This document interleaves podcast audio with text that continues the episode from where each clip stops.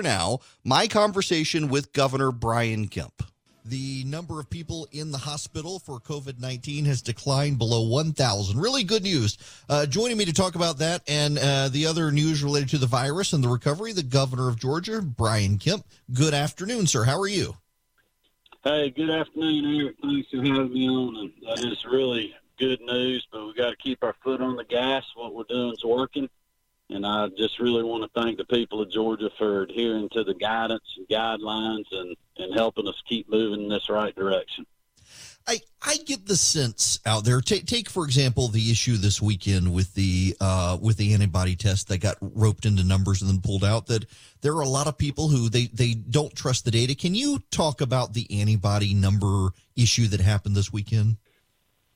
Yeah, it was just a uh, you know look our public health officials, if you can imagine, have been working long hours and you know many days during the pandemic. It's unfortunate that they're they're getting attacked in some ways, and it was a data entry area error that was corrected, and you know we apologize for that and move on. It's unfortunate that people are making a big deal out of that. We've got a you know a, a tremendous amount of data points that we're dealing with every day. The information is on the Department of Public Health's website, and it's correct. You know, we've had a couple of things that that weren't at times, but you know, we own that and moved on and are doing our best every day. And I just appreciate all those public health officials that have been working so hard during the pandemic. But it's really not a big issue. People can trust the data. I certainly do, and you know, there's a lot of data points that we look at uh, besides the number of new cases every day. I mean, we're talking to hospital CEOs, looking at our bed counts and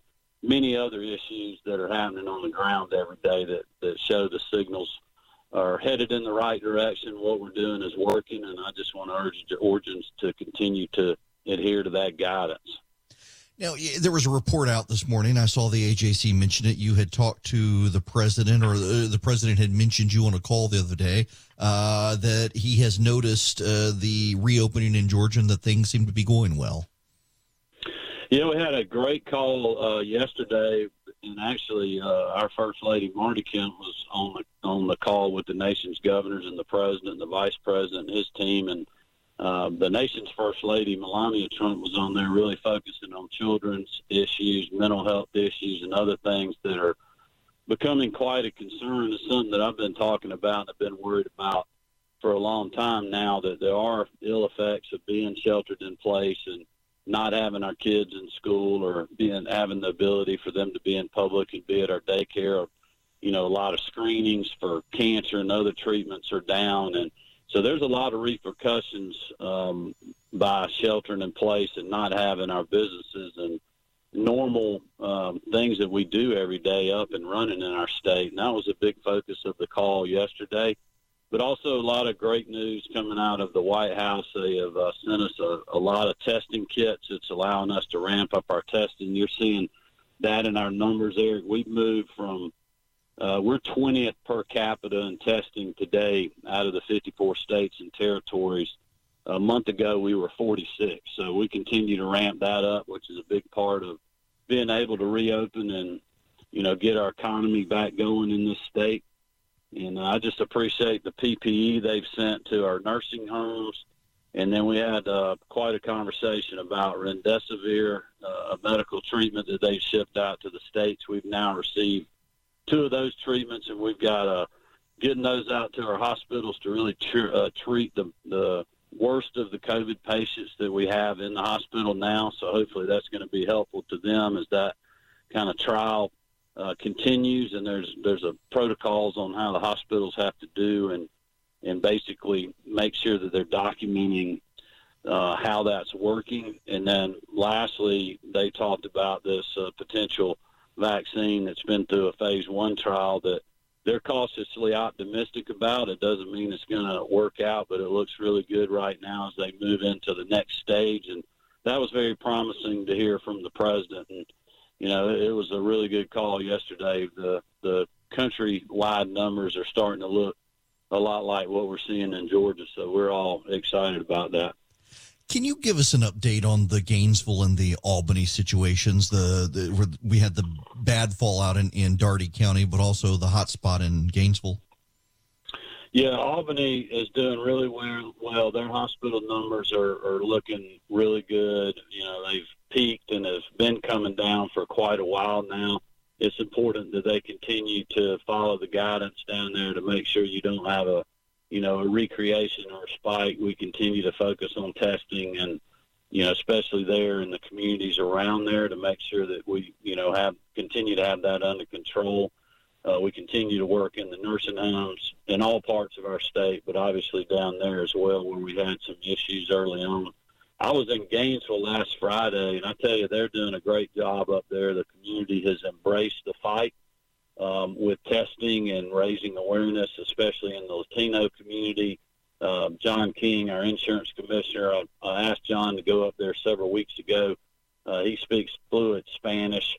Um, you know, is the first uh, Latino constitutional officer ever in the state of Georgia, and he's kind of leading the charge up there. He's got 30 years in the National Guard. He was actually deployed to New York and to New Orleans to help with the COVID fight, and he's back home now, so he's got a lot of experience and knows what to do. And he's done a great job. And uh, we visited the hospital where we're uh, standing up a mobile facility, much like we did in Albany. That's uh, come along very well but they're holding their own up there. Uh, it's starting to flatten and get on the other side of the peak a little earlier than they thought it would.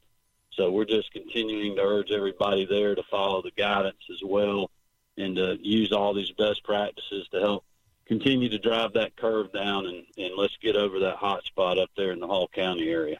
Eh, now, eh, just two more questions for you here. One is we keep hearing about this worry of a rebound in the state. Uh, what are public health officials telling you about the potential for a rebound? Well, I think there's definitely the potential for that when the flu season starts to kick back up. You know, this fall when it starts, the temperatures start cooling down is when you normally see that, and certainly into the winter. You know what that looks like. I don't know that people really know for sure. Some speculate it it may be worse than this round. You know, but I think there's others that think you know maybe this thing plays out and you know it's not as bad. I don't know that anybody really knows. It's it's a lot like these models we've been following they were good to, to give you guidance, but most of them, I think probably all of them were wrong. They end up changing a great deal.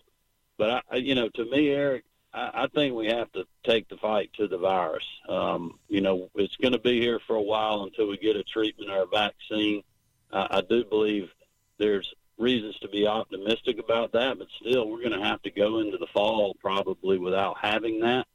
So we got to figure out, you know, how we open our schools back up, how we go back to continuing to open our economy back up so that we don't have the negative effects of this economic devastation that we're seeing right now with 1.6 million Georgians filing that file for unemployment and you know it's putting a strain on our budget. We just can't continue that way. So we got to figure out, um, and that's what we're doing every day is we're hunkering down and figuring out how to fight two battles now the COVID 19 battle, but also the battle to put people back to work and to turn this economic engine that we had before this started and the great job that the president did with that and the great job that we've done in the state. We had the lowest unemployment we've ever had since we started keeping records at 3.1% uh, before all this started, and we got to get that back, and that's what we're working on. Governor, last question for you. I've been was reading today an article at CNN about the restaurant industry, and some Georgia restaurants were cited that uh, with social distancing in place, they, they're still thinking economically it's going to be difficult for them to reopen. That they may have to stay to go uh, longer. Is there any sign on the horizon that we may soon be able to uh, even more increase uh, the amount of people in restaurants to be able to get them back up to full steam and get restaurants reopened? Yeah, excellent point, and that is true. There's been some, especially the more high-end restaurants, that just can't make the numbers work under the current guidance. We're looking at that right now to see.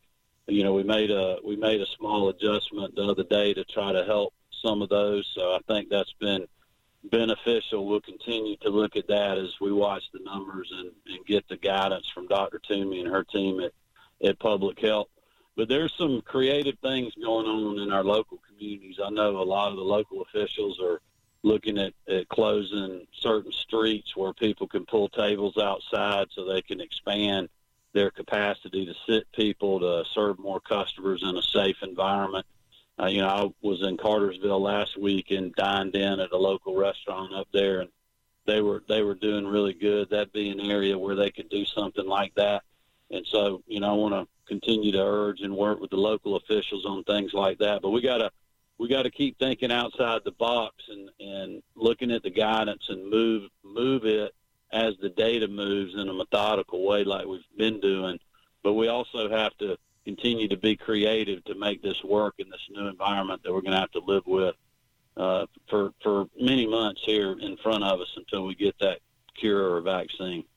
Well, Governor, listen, thank you very much for taking time out of your day uh, to talk with us, and that is great news, and and hope we keep trending in the right direction. And appreciate your hard work. Thanks so much. Have a great evening.